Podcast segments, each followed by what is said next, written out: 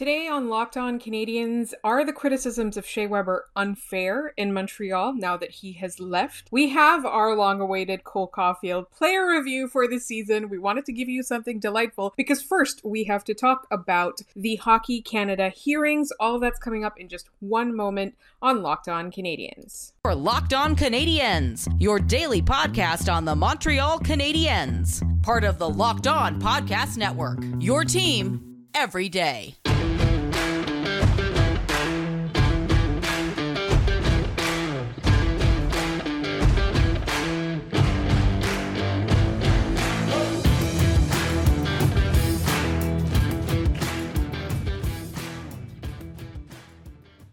Everyone, and welcome to episode 641 of Locked On Canadiens. We are free and available wherever you get your podcasts, as well as on YouTube. So please subscribe so that you don't miss a single episode. My name is Laura Saba. Also, also known as the Active Stick, and I'm one of your hosts. I forgot who I was there for a second. And I'm joined, as always, by the wonderful Scott Matla of Habs Eyes on the Prize. And today we're going to be talking about whether Shea, the criticisms leveled against Shea Weber now that he's out of town are fair. We're going to talk some delightful Cole Caufield player review for the season, and we're also going to talk about the Hockey Canada hearings. Uh, obviously, not uh, not the greatest point to start off on. So just so you know, we will be talking about that in the first segment. So if you need to prepare yourself, we won't be saying anything explicit, but we will be discussing the topic. Um, if you want to prepare yourself, just skip ahead about seven or eight minutes so that you'll get into our uh, second and third segments, so you won't miss those. Uh, however, like I said, we won't be discussing anything explicit. We'll just be expressing our opinions on the hearings. Scott, how are you doing today on this starting to get quite humid? Tuesday evening. Uh, Monday evening. Sorry. It's a Tuesday episode on Monday evening. I don't know what date it is. I don't know who I am. This is a great start to this episode. Scott, will you please take over? Locked on existential crises. Um, I'm all right. Uh, I was a lot better before reading this, the quotes out of the Hockey Canada hearings, the parliamentary hearings, and it's it, it it's not great with the Stanley Cup final going on, the Memorial Cup going on, the draft around the corner, this should be hockey's, you know, jubilee celebration here. And this puts a damper over all of that. And not because, oh, it ruins the mood. It's because it's horrific. And in the past couple years, we've seen so many kind of black eyes on the sport of hockey here that this is part of that. And this relates to the incident involving, I believe it was the 2017 or 20 uh, in that time frame an alleged uh, sexual assault took place or a confirmed one because they've settled with the victim of this and this was a hearing about whether hockey canada actually uh, i believe did their due diligence and acted as they should have about all this that's happening and there is a quote from the president of hockey canada that to me is horrifying in that hockey canada president scott smith said he believes the organization has dealt with one to two allegations of sexual assault per year over the span of the last five to six years. What? And how was this not front page news? How was this not how was this covered up that people did not hear about this? And I if they are handling this and it's being handled that players are, you know, being punished or whatnot, we don't know. I look at this and I go, that's horrifying and that's just the ones they know of or that have been reported to them and who knows what else and it's it's all so very ugly and some of the responses from the heads of hockey canada today were just not good enough across the board. Someone blamed the pandemic for them being behind on player education. This event occurred before the covid-19 pandemic began. By 2 years. By 2 years. You cannot blame a pandemic for basic education and respect for other people. Do not do sexual assault is not a thing that should be like, we're behind on this. What? What do you mean you're behind on this? It should be a pretty simple concept before they got to that point. If a player doesn't understand that, you kick them out of your organization. And yes. it's I'm sorry for having this rant right away. It's why I, are just, you apologizing? It is unconscionable. I think this is this is one of the things is that the same day that the hearings happened at the Athletic, Katie Strang, Ian Mendes, and Dan Robson, who are, have become quite the um, the powerhouse trio of, of reporting on difficult things and, and complicated issues. Uh, were you know they did a, they did a feature a piece on how this kind of culture uh, is allowed to permeate the game of hockey. And there are a lot of reasons for it, right? Part of it is that the education doesn't start at a young enough age for these players to learn how to respect women and to respect themselves. Part of it is all the hazing rituals and things like that. They become victims of abuse themselves, and then they turn that that abuse onto each other or other people, often women, because they're perceived to be, you know, the next weakest uh, group of people that they can perpetrate assault on.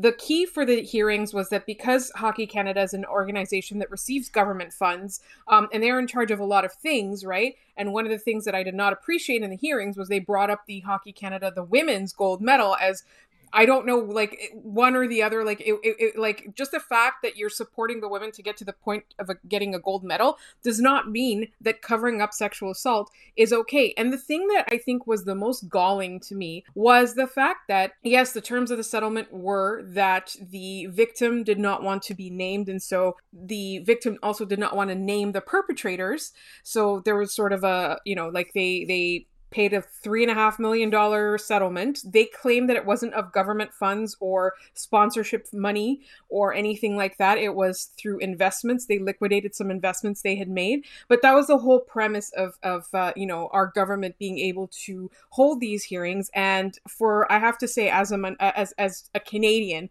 um, I felt that my government was working for me at this time. Like my elected representatives were doing their job in uh, taking them to task, and they were being quite, uh, they were being quite firm and strong and harsh. They were asking a lot of questions that they weren't really getting answers to. Uh, one MP from the Bloc Québécois was said that you know, in my mind, you're John Doe number nine in all of this. I think that like those are very strong words, and you know there are a lot of details and things like that it's a non-disclosure we're not allowed we're bound by our commitment to the to, to the victim to not say anything or to the survivor or to the alleged survivor all of that the fact of the matter is that hockey canada settled a lawsuit on behalf of the CHL as well, not just them. And they use the word, we took responsibility. When they asked, like, why are you paying out the settlement? They said, we took responsibility. However, they don't even know or they claim not to know who these players were. So they're settling a lawsuit on behalf of players that they don't even know who they are that is not taking responsibility that is a cover up and so i understand that they're not using government funds but at the same time None of this helps the culture of sexual assault in hockey. It does not help the culture of abuse in hockey. I think that you know as fans and especially like people like us you know like like i said these are my elected re- representatives right working for me as, as as a canadian.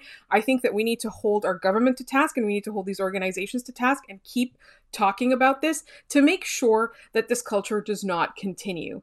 And it's a lot it's it's going to take a lot of work. And if you read the article that amazing article at the athletic um, there's a lot of things that can be done at a much earlier stage. But at this point Hockey Canada right now is complicit. And if you want to take that stuff out of the game, you have you have to be accountable. And that's not what they were doing. They said they took responsibility, but that was not accountability. That was settling without even really understanding the facts. They commissioned an independent report, but they didn't really like how can you commission an independent report and then say that you don't know who the players are? Presumably the investigating law firm handed you a report, right? Anyway, all this is just to say is that it's not this is not the way to handle sexual assault in hockey. I'm hopeful that at least the settlement will give the victim some peace and enable her to take care of herself. But other than that, beyond that, like Hockey Canada's actions to me were not constructive in any way. There's one quote that I want to leave off on before we go into our next segment here is an MP was questioning Scott Smith about using the phrase "we borrow them" about players in terms of Hockey Canada, and she said to him, "If they do something while you are borrowing them, you're accountable for their actions." And every part about this is that Hockey Canada seems to be going, "Well, we don't know who they are, and here's all this stuff that we can't tell you." There's no, they're not the MPs who questioned them today did a very thorough job and did a very good job in raking them over the coals and made a bunch of people basically admit that they didn't do their jobs properly. And anyone who was involved in this, who was questioned today, should not be working for Hockey Canada any further after this because it's very clear they are not cut out for this job and handling this and handling these serious cases. And I think that's where we should leave it off for right now. Obviously, there will be more news on this in the near future. This is not going away, nor should it be going away anytime soon. And like Laura said, we hope that the victim in this and any of the other ones who were named in these apparently regularly occurring assaults find some manner of peace uh, at the end of all of this or something maybe finally changes but it, it the sport of hockey has been resistant and i it almost feels like it's i don't know what to say anymore they keep finding new lows every single week it feels like yeah and i just want to say one thing is that if you do not hold these players accountable, if you do not do a thorough enough job of investigating once you are told, they said they referred it to the police and then they're like, ah, and then they gave money. It's like these people are going to go to NHL teams or AHL teams or professional leagues in the in Europe, these people are going to become coaches, assistant coaches, development people. Like all these people are going to have careers in hockey. They're not responsible members of the community. So without doing a thorough enough investigation, how are you protecting the public at large? As a public entity. Anyway, that's the last thing I'm going to say on this because we do want to bring some joy and some debate back into Locked On Canadiens. And in just one moment, we are going to talk about Cole Caufield, try to hope to turn everybody's mood back up a little bit. And that's all coming up in just one moment. But first, Built Bar. You know Built Bar. We love Built Bar. Built Bar makes us happy. Why? Because it's a protein bar that tastes just like a candy bar. It is delicious. It's chock full of protein, it's low in sugar, and always made with real chocolate. They've got granola bars, they've got built puffs. They're so, so good. And every single one of them will fit into your lifestyle. For me, they're portable, they're good on the go. I forget meals a lot. I will have a built bar to keep me satiated until my next meal. You know, sometimes I have an energy crash at 3 p.m. I'll have a built bar. It'll build me back up so I can finish my workday. As you know, I have two jobs. I'm a very busy person, and built bar literally saves my life. And they are so, so, so, so delicious. So if you want that energy, you want that treat high in protein, low in sugar, made with real chocolate, go to built.com and enter promo code LOCKED15 for 15% off your order. That's LOCKED15 for 15% off your order. All right, Scott, let's talk about something that's going to bring people some joy. All right. So we are talking about Cole Caufield then, and we will have a bit on Shea Weber at the end of the show here. It, it we talk a lot about season splits and like having a, you know a tale of two seasons when someone has a hot first half and a cold second half or vice versa and Cole Caufield's was so extreme that it gave people whiplash in that he started the year slowly went to the AHL, had a real strong showing, had to get called up immediately due to injuries. And then Dominique Ducharme just kind of didn't know what to do with him. And then Ducharme got fired. And immediately after that, Cole Caufield was just this completely different, re engaged destroyer of worlds with the puck on his stick, in that the his pacing numbers under Martin St. Louis being like 90 points and like 47 goals in a season brings me such immense joy. Do I think he's going to play at that same pace where he's scoring on like every third or fourth shot? No. Do I think he's going to hit 35 goals potentially, maybe in his sleep? Absolutely yes. I I don't know if it was just St. Louis being the right coach for him, if it was just, hey, that anchor from before, you know, the former coach, he's just off your back for the time being. But how could you not love at least the second half of this year from Caufield? Even the first half, he was trying, damn it. Even if it wasn't great and the results weren't there, he was one of the most dangerous skaters most nights. It's just you can tell when someone's overthinking it and they don't have the luck on their side and that was Cole. Cole lost his smile for a while, and he got it back in a big way. I I I look forward to a full year of Cole Caufield and Martin St. Louis, two short kings doing short king things for the Canadiens. I want to note something that we have talked about both on this podcast and on Game Over Montreal is that Cole Caufield, before arriving in Montreal, overachieved at every level, right? And when we say overachieved, everybody knew he was a skilled player who knew how to score goals, but people knocked his size. People knocked a lot of times, like, oh, he's not scoring a million goals in the World Juniors or whatever. And then you look at his usage, right? Cole Caufield has an amazing talent. But you have to be able to use him correctly. And I think that one of the things that happens in a young player's life, particularly one that sees success at so many levels repeatedly and in succession, is that once you're hit with some adversity, and when I say adversity, I mean being in a situation that wasn't, you know, bringing out the best in him, sometimes you get to overthinking things and you lose faith in yourself. It happens to a lot of players. We see it happen in a lot of players. And I think for him, it was particularly pronounced because instead of the coach putting him in a position where he showed confidence, the coach kept demoting him. And it was kind of like for me, that's reinforcement in your head that you can't do this at this level, right? And there was no, there was absolutely no reason for him to lose faith in his own game but it feels like everything that was dysfunctional about the Canadiens just kind of really, really affected him. It wasn't just just a usage. It wasn't just that he had a scoring slump. It wasn't, you know, it was a whole bunch of it was a confluence of things. But what I really like about him is that all he needed was one small switch, push, whatever you want to call it, with Marty. Louis, giving him a little bit more faith, a little bit more attention, a little bit more conversation, and the organization changing the way that they deal with these young guys. We talked about how Arpon and, and Chantal um, Machabée were talking about how Cole Caufield is being allowed to showcase his personality a lot more and be himself, right? If you're trying to stifle somebody's creativity off the ice, uh, very often you're sending a message that you're stifling their creativity overall, that they don't belong or that they have to change who they are, right? So I think there's a whole lot of that. But the Canadiens – you know, it's not just Martin St. Louis, it's it's the Canadiens' approach to him as well. He is going to be a star in this league. He is a dangerous player. He is so young and he's got such a bright future ahead of him and he's got such a good relationship with his current center and possibly ongoing center. We don't know what's going to happen when the Canadiens, you know, draft first overall and then what happens with the with the center depth there. But he was just given a little bit of freedom and a little bit of faith. And then what he did was he turned everything around. And for me, that says it all, right? He changed his attitude. He continued to be a positive, upbeat, fun personality in the locker room. They all loved him, right? Like the team, the players, the players loved him. And that's something that I think is so, like, it's so important. Like that, allowing somebody to just be joyful and cheerful and enjoy playing the game of hockey. Like you get to play hockey for a living, right? And you're so good at it. So I think for me, the fact that he was able to turn it around completely with small changes, that to me says a lot about you know his his ability in the future to recover from slumps. Like this is not the first time he's going to have a scoring slump. This is not the first time he's going to play below his own expectations of himself. But what he learned this season is going to be so valuable for him in the future especially as the Canadiens continue to play their young guys in their rebuild I'm just really excited to see. And so that is our season review for Cole Caufield. I know it's a little bit late. It is currently, you know, June 20th, June 21st by the time you're hearing this episode.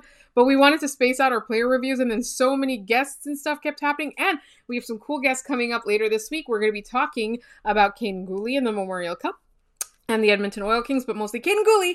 Uh, and then we've got potentially uh, a hockey player lined up, a prospect. Uh, we want to hear about what it's like to be in the conversation to be drafted this year. Uh, we also have some cool guests that some of you have been asking us for for a long time. We haven't confirmed, but we're about 80 to 90% sure that next week we've got like some really, really cool guests that you've wanted us to have on the show.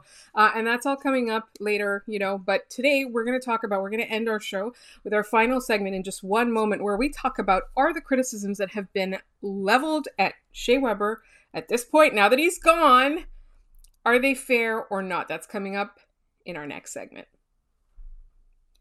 All right, folks. Shea Weber, the Shea Weber era is gone. I honestly thought, or I honestly expected, a lot more sadness, a lot less dancing on the prover- proverbial grave, and a lot less criticism of Shea Weber. I mean, our whole idea that Shea Weber, you know, when he came to Montreal, he did everything that he was able to do and he needed to do to try and succeed in this market. Seemed i guess not everybody's in agreement. It's not just us right? It's it's the it's the opinion that we have um, and that's meeting disagreement in the market. And so i want to talk a little bit about that because scott you wrote an article and, and you also were disagreed with pretty heavily about this. And then at the, the flip side, there's people that are criticizing Shea Weber a lot and what he's done in, or, or what he accomplished or didn't accomplish in Montreal. And they're getting argued with as well. Like, I didn't think that the debate was going to be so contentious. I, the Shea Weber era is, it's complicated because he was brought in to be a guy to push the Canadiens to a Stanley Cup. And that Marc Bergevin looked at this and went, we need Shea Weber's style and leadership to get us over the hump here, to get us to that next level. I don't think PK Subban can do that. Shea Weber can do that. And they brought him in. They were a very good team under Claude Julien uh, with Shea Weber here. And then the wheels fell off when the scoring kind of dried up a little bit and the goaltending wasn't great. They brought in Dominique Ducharme. And obviously they went on that run. And my criticisms have never been of Shea Weber, the player, except for when he was playing injured, which I still think was a mistake and a very stupid thing to do. Shea Weber is what he's always been. He's a nasty, physical, hard shooting defenseman. His shot is game breaking. There are very few people in the NHL who can shoot the puck as hard as Shea Weber can. Even injured, I still think that right now. So some of the things that I've seen leveled at him today were that he just never got it done in Montreal, and that's his fault in this. That's unfair because Shea Weber did not construct the team around him. Shea Weber was failed by the management group to insulate this team and to get them the pieces they need to truly get over the hump until he was out of that prime window there. Was he still a useful defenseman? Yes. But they loaded up with Toffoli and Josh Anderson and these other pieces in the last year that Weber was able to play hockey. And then that was it. And then the team was terrible the next year, and it wouldn't have mattered if he was there or not. They were not good. And I think it's unfair to levy the criticisms that Shea Weber, the player who was brought in and played what he did. He was nasty. He got in people's face. He shot the puck hard and he was, you know, kind of that stoic leader on the ice. Maybe not the loudest guy in the room, but you don't always need that. And it's just the team around him wasn't built to succeed in that they never found him a good, true puck moving defenseman partner. They tried Mike Reilly. They tried, um, I want to say Alexander Romanov for a little bit. They tried Victor Mete, and they never stuck with anything long enough to get it to work or they never went out and actually spent the money on it to make it work. And that's not Shea Weber's fault. And it's far from his fault. Hockey is not a one man sport. It's not his fault that the team didn't win a Stanley Cup. Far from it. They ran into friggin' Tampa Bay, who is on the quest for a three-peat right now. That's not his fault. You can criticize that his style might have been out of date. And if he was utilized effectively, it could still be useful. There's a spot for big bruising defensemen, nasty guys in this league. There's never not been a place for that if you use them properly. The way the team was constructed and the coaching staffs that were in place were playing a style that went out of date six, seven years ago at this point. And they did not update their game plans and did not insulate Weber the way that he needed to to continue to perform at his best. And I will not criticize Weber the player for things that are out of his control. And I think people that are doing that, it's unfair and it's just looking for cheap controversy and things at the end of the day.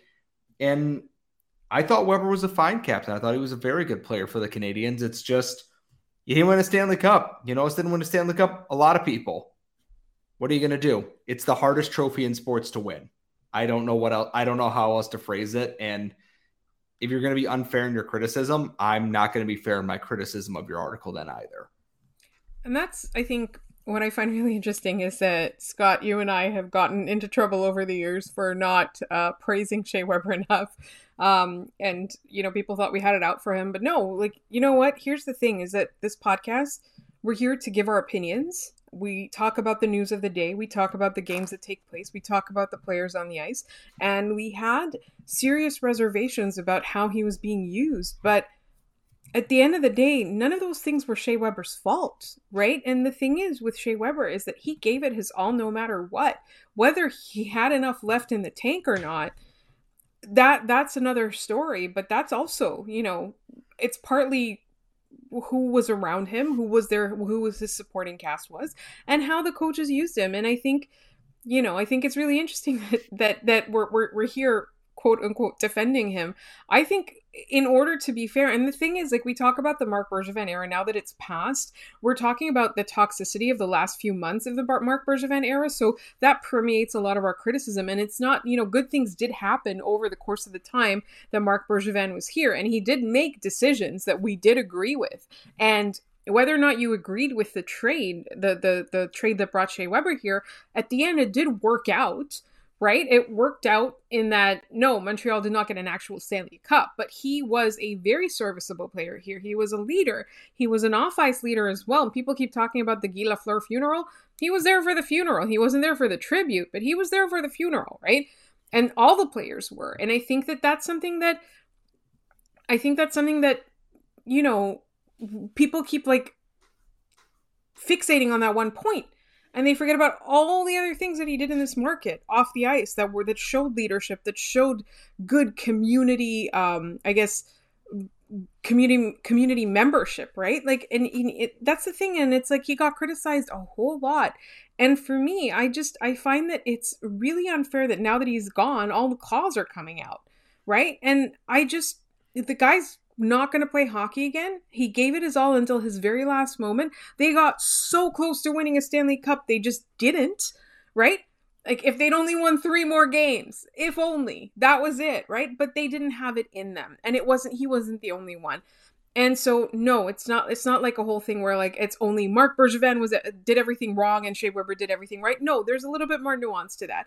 But at the same time, the criticisms of Shea Weber we find are quite unfair when you don't take into account the context. And everything we say on the show is about context. It, it's very odd to me is that over the years, like, why isn't he around the team more? Why isn't he this? And it's like, one, we're still in a pandemic. So, like, maybe leave him be. Like, there's no reason to, you know, potentially expose him or other people outside the team to this. And also, he doesn't have any um I don't want to say reason. I can't think of the word right now. He doesn't have obligation. Ex- that that's the word. Thank you. He doesn't have to have the obligation to be there. He goes, he gets checked on, and then he goes with his wife and kids and enjoys the peace and quiet. Shea Weber's not a guy who wants the limelight. He wants to be the quiet leader, and that's fine. And doing this criticism after he's been traded feels gutless almost. That it's like, what are you criticizing at this point? He's never going to play hockey again. That probably hurts more than anything you could ever say. And you're still kind of kicking him while he's down. And that don't jive with me at all. Yeah. Because the I, thing is, like, at the end of the day, he did everything that was asked of him. And that's it. Yeah. He was there. He was the captain of the Canadiens. He played a ton of minutes. He blocked a ton of shots, threw a ton of hits, etc. I don't know what else you could want short of a Stanley Cup. And he darn sure tried to give you that too. I the last image we're gonna have a Shea Weber in a Canadiens uniform is him and Carey Price, you know, in near tears or in tears on the ice at the end of game five there. And that sucks considering they both might not well, we know Weber's not gonna play, and we don't know about Price. I I think just uh, leveling this stuff at him is just lazy, irresponsible, and quite frankly, it's garbage. And I'm gonna call it garbage, and I don't really care the author of said piece and doing this can yell at me all they want. I don't really care because Shea Weber deserved better than this, especially from you. And you know that. Kicking him when he's not here and he's gone is gutless. And I'm not like the biggest fan of the trade. I never was, but I'm not going to unfairly criticize a guy like this. Just That's get out of my face with it. Yeah. And he was playing old and broken, right? Like there's only so much you can get out of a player like that. But it was the most that you could get out of a player like that. He did the most with what he had.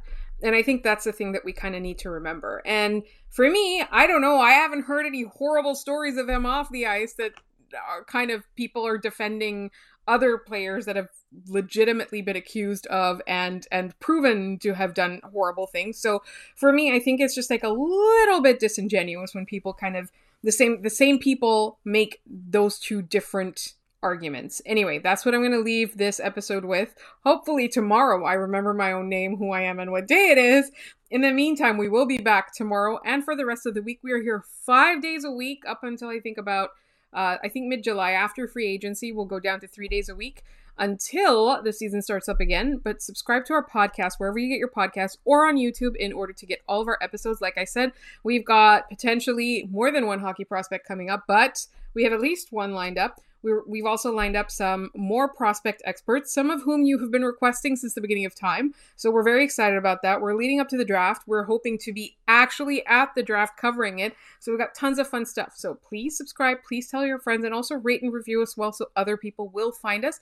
You can find us on Twitter at LO underscore Canadians. You can email us at lockedoncanadians at gmail.com. You'll find Scott on Twitter at Scott Matley. You'll find me at The Active Stick. Check out Locked On NHL, where right now they're covering the Stanley Cup final that is going on as we record this.